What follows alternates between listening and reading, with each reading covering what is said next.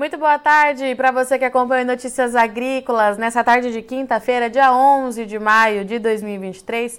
Eu sou Virginia Alves e nosso destaque agora, claro, que é produção de café. E a gente continua dando o nosso giro aí nas principais regiões produtoras do país, porque a safra 2023 já começou e a gente precisa entender como é que está andando então esse trabalho no campo. E hoje a nossa parada vai ser ali na Alta Mogiana e quem vai conversar comigo agora é o Ricardo Lima de Andrade. O Ricardo ele é diretor de negócios da Cocapec. Ricardo, seja bem-vindo mais uma vez aqui ao NA. Boa tarde, Virgínia. É uma satisfação retornarmos aí às nossas conversas nesse importante veículo de comunicação Notícias Agrícolas.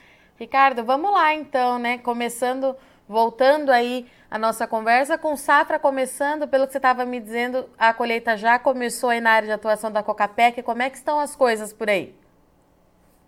Sim, Virgínia, é, podemos uh, considerar né, que a safra se iniciou, claro, num ritmo bastante lento ainda, cadenciado, mesmo porque estamos dentro de um processo que a gente julga natural, eu estou falando aí de tempo, para início, né? E sempre foi assim. Acreditamos que não temos grandes diferenças, né, em termos de curso. O início, realmente, os produtores dão preferência a lavouras que vieram de poda em 2022, né, que são lavouras que têm um volume menor de café e que precisam ser liberadas cedo, né? E algumas lavouras mais novas a depender das condições, mas sempre atento, né, a, a, a maturação para que não haja, vamos falar assim, perdas por colher café verde. Né? Ricardo, isso que eu ia te perguntar, como é que está a questão de maturação aí na região de vocês, né? Porque em algumas áreas, por conta daquelas floradas irregulares, a gente está vendo o produtor com bastante dificuldade, principalmente aquele produtor que faz um café diferenciado, né, Ricardo? É, em relação a essa questão aí na Alta Mojana, como é que nós estamos? Virgínia, como o volume ainda e os trabalhos no, campo são bastante incipientes, porém, considerando que a safra já se iniciou, uh, nós não temos ainda, e é, é, não temos formado, logicamente, com naturalidade, um conceito de safra, mas é sabido uh, que, diferentemente, talvez, da safra de 21 e de 22, aonde nós tivemos uh, maturações mais uniformizadas, né? É, esse ano, em função de mais floradas que tivemos, é, faz com que a, as lavouras agora, nesse momento, estejam mais dispersas em termos de maturação dos grãos na planta. Logicamente uh, que isso preocupa os produtores, é, porque isso inviabiliza você tomar um ritmo maior da safra, porque você precisa de uma uniformização também em nome é, da qualidade que a Mogiana tem tradição em é, oferecer ao, ao mercado cafeiro. Ricardo, em relação ao volume dessa safra, expectativa de recebimento é, da cooperativa, como é que nós estamos? Virginia, eu faria uh, uma uh, comparação, né, mesmo porque a cafeicultura ainda né, é, vive reflexos né, da, das intensidades climáticas que fomos acometidos, não podemos esquecer disso. É, café é uma cultura perene, né, e logicamente ela guarda essa memória uh, desses impactos que a gente sabe, nós discutimos aí em especial no ano de 21, né, com o frio intenso de geada e o frio, e o frio que se não queimou, não queimaram as lavouras e as plantas, mas é, afetaram, junto com a estiagem intensa, o processo produtivo. O que eu quero dizer com isso? Se tratar de uma planta perene, as condições que os produtores vêm fazendo, algumas áreas e lavouras precisaram de podas, de recepa, e, logicamente, numa planta perene, a reconstrução dessas áreas ou dessas plantas, né? E, portanto, o processo produtivo vai vindo gradativo. O lado bom é que a cafeicultura de arábica, de modo geral, uh, em função e graças a Deus esse ano o clima, primavera, verão e agora no outono, estar dentro de normalidades, vamos dizer assim, bons regimes é, pluviométricos e agora também um processo já é, de finalização das chuvas, mas permitindo entrar no processo de colheita.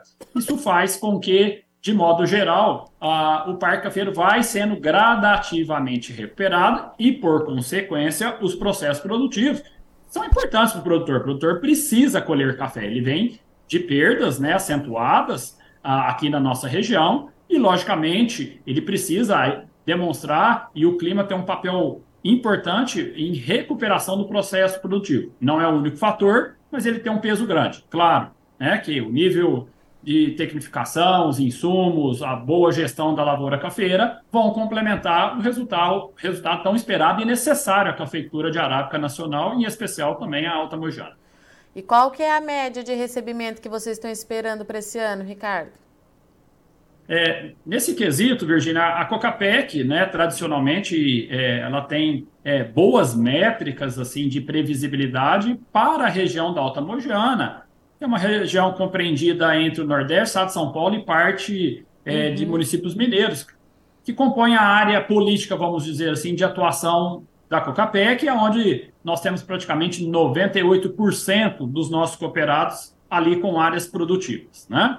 Uh, nós temos, via assistência técnica, durante todo o ano, um acompanhamento e previsões de safra junto aos nossos cooperados, mas também temos a nossa previsão de toda a área da Mogiana, uh, trabalho feito há 22 anos, né, pela própria Cocapec, é, utilizando-se de ferramentas aí modernas, podemos aí considerar de georreferenciamento, onde nós atualizamos ano a ano né, a, a, a evolução do parque cafeeiro, e sobre esse parque cafeeiro, nós temos todo um sistema de previsão de safra, onde, só por curiosidade, a Cocapec tem mais é, de mil pontos amostrais né, há 22 anos, o que dá uma boa amarração e métrica. Com isso, a gente pode comparar a evolução uh, da produção aqui na nossa região, por município e tudo mais. Né?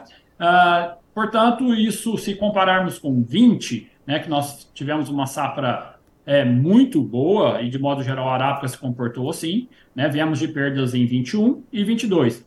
E agora vamos, a gente vem é, notando, né, com tudo que eu falei anteriormente, e isso vem refletindo nas previsões. Né, há uma recuperação é, do processo produtivo, e isso, em termos de números, faz com que, longe daquilo que recebemos em 2020, onde a CAPEC recebeu quase 1 milhão e 800 mil sacas beneficiadas de arábica nessa região. Né? Nós acreditamos esse ano que temos indicativos aí de recebermos até 1 milhão e meio de sacas. Né? Isso mostra que a gente vem recuperando, visto que o ano passado nós quase que recebemos 1 milhão de sacas, mas é, viemos de perdas, que seria uma safra boa e, de certa forma, deslocada para 2023 em parte. E Ricardo, como é que chega o produtor do cooperado da Cocapec para essa safra? Né? A gente sabe que a safra 2023 estava sendo muito estimada, a gente está falando muito dela ainda por conta da dificuldade de se entender o potencial da produção. É, mas como é que chega o produtor da Cocapec? Ele está entusiasmado? Ele manteve é, os investimentos nas lavouras? Como é que a gente está em relação a isso? É, no primeiro momento, também vamos abrir essa, a, a, essa análise, né, Virgínia?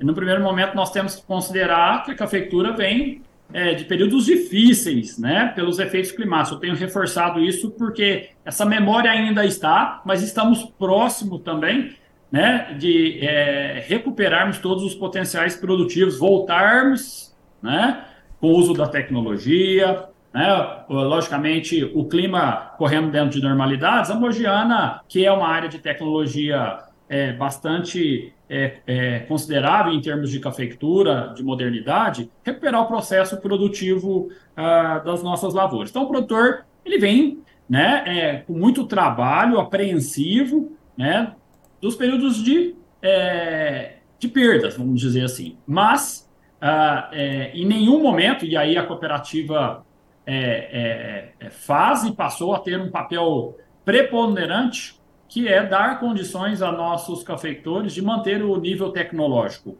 Isso foi um trabalho que o ano passado, mesmo numa situação bastante diversa, né, de perdas pela, pelos produtores, a cooperativa com muita habilidade, né, avaliando cada situação de cada cooperado, seus potenciais, a cooperativa, mesmo assim, ofereceu diversas condições, acessos às tecnologias, aos insumos, em, condições competitivas, nos momentos de financiamento também atuando, para que a gente criasse essa ponte né, para a volta né, do processo produtivo. Então, nesse momento, o produtor já visualiza mais cafés e ele precisa, nós precisamos reforçar que o produtor precisa colher é, café, porque ele também tem compromissos para saudar e recuperar caixa, vamos dizer assim. Né? As perdas ficaram configuradas, mas ele precisa é, ter boas é, produções para que também possa, cada um na sua gestão, e aí a cooperativa também é, cria as condições de comercialização para que cada um tome as suas decisões em termos de comercialização. Um olho na produção, mas também sem deixar de perder o olhar sobre a comercialização, porque a receita advém né, da produção, mas como ele vai é, transformar essa produção em reais e, logicamente, fechar o seu ciclo financeiro e aí sim começar a olhar para 24 onde as lavouras, de modo geral, na Mogiana, também fruto da continuidade dos investimentos em tecnologia, se mostram em boas condições para aquele próximo ano. Ricardo, você falou bastante das condições climáticas, até porque não tem como a gente falar de café e não falar de tudo o que aconteceu, né, Ricardo? Mas a gente tem aí no radar um El Ninho para o segundo semestre. El Ninho traz alguma preocupação? Virgínia, é, o clima sempre vai é, é, trazer para a cafeicultura de arábica no Brasil uh, a apreensão. Né? É, temos é, que considerar que a cafeicultura na Mogiana é uma cafeicultura basicamente de sequeiro, então a, a irrigação aqui ela está presente, mas num potencial, numa presença menor em relação a algumas outras regiões. Né? Mas clima é um fator determinante de qualquer produção agrícola, não limitando somente a café. Né? Então, é, neste sentido, a, a, a cafeicultura ela fica apreensiva, é porque também vamos agora, estamos no outono e vamos entrar no período de inverno. Temos que caracterizar, se a gente for considerar o zoneamento, vamos dizer, climático da cafeicultura na Mojana, a Mojana é uma região suscetível a geada. Né? É, isso está em, em, diversos estudos, mas dentro da Mojana você tem áreas muito seguras. Né? Tanto é que está aqui há 200 anos. Né? Então, ela tem os seus riscos, mas os riscos devem ser administrados. Dentro da Mogiana, né, a gente viu que tem áreas mais suscetíveis e 21 demonstrou muito isso, né, certo limite. Houve uma reconfiguração, vamos falar assim, é, local. Em suma, clima na produção, o produtor sempre vai ter que estar tá monitorando né, e fazendo as suas práticas de gestão para que mitigue esses efeitos mais intensos e deletérios. Em relação a El Ninho, como nós estamos situados na região sudeste, não querendo dizer que não temos interferência, mas diferentemente né, de é, Laninha para o sul, que a gente sabe, né, e novamente a, o extremo sul do Brasil sendo prejudicado, né, com o processo de estiagem, mas para essa zona aqui do, do, vamos falar assim, do sudeste, de modo geral, esse o, o, é o ninho ou laninha são é, impactos mais moderados, né? É, isso de forma geral. Mas clima não é uma coisa é, vamos falar assim, certas, são diversos fatores que determinam também aquele momento, né? Não só o evento macro, nós estamos, logicamente, é, a, acompanhando isso nesse exato momento, né? O sistema OCESP tem oferecido a toda a rede de cooperativas agropecuárias uh, uma palestra virtual né, sobre a, a, as previsibilidades aí climáticas em termos macro, né?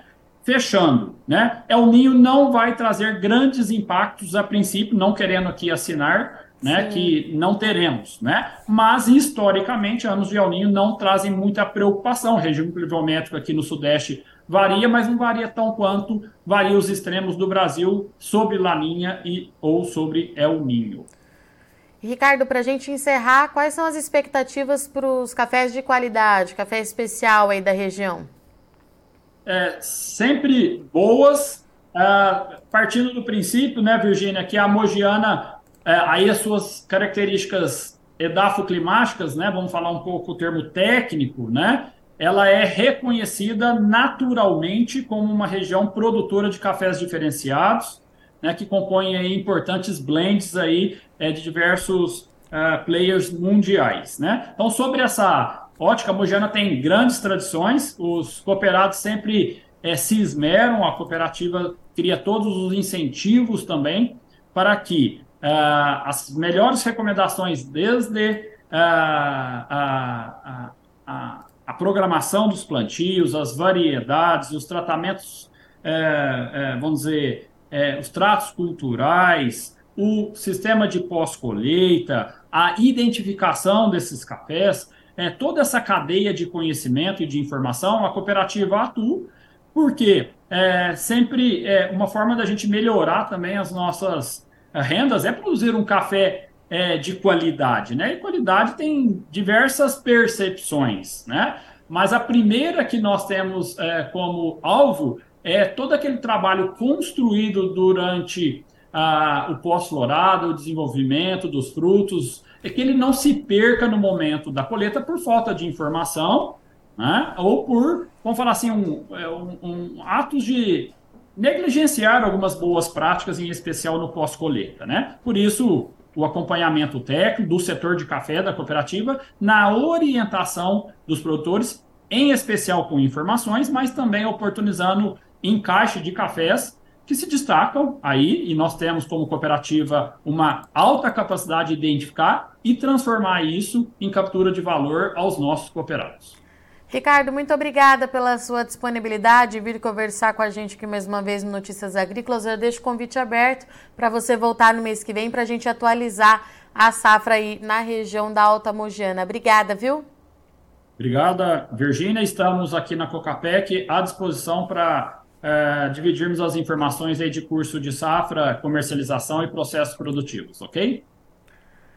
Portanto, nossa parada hoje foi na Alta Mogiana, terra de cafés especiais, como o Ricardo trouxe aqui para gente. Naturalmente, o produtor já tem um café de qualidade é, por ali, precisa, é claro, ter os cuidados no pós-colheita para que isso não é, seja perdido da lavoura, do terreiro para frente, né? É muito importante, é uma marca registrada da região que está com expectativa de recuperação na safra 2023. O cenário para a safra ele tem sido de fato, de modo geral, no Brasil, pelo menos nas regiões onde nós já conversamos, né, positivo, porque há sim uma recuperação. A Cocapec espera receber aí 1,5 milhões é, de sacas de café nesse ano, é pelo menos aí 500 mil sacas a mais do que, do que o recebimento de 2022 e o desenvolvimento vegetativo da, da planta para 2024, que também tem se mostrado muito positiva em todas as regiões produtoras. Se o clima continuar ajudando e de acordo com o Ricardo, o El Ninho não deve trazer grandes preocupações nas áreas de café arábica do Brasil, tudo está se encaminhando para uma recuperação bastante significativa e interessante de se observar para safra de 2024. Bom, eu sou Virginia Alves, eu agradeço muito o Sol de Ex Companhia, mas não sai daí que já já tem festa da soja aqui para você, rapidinho.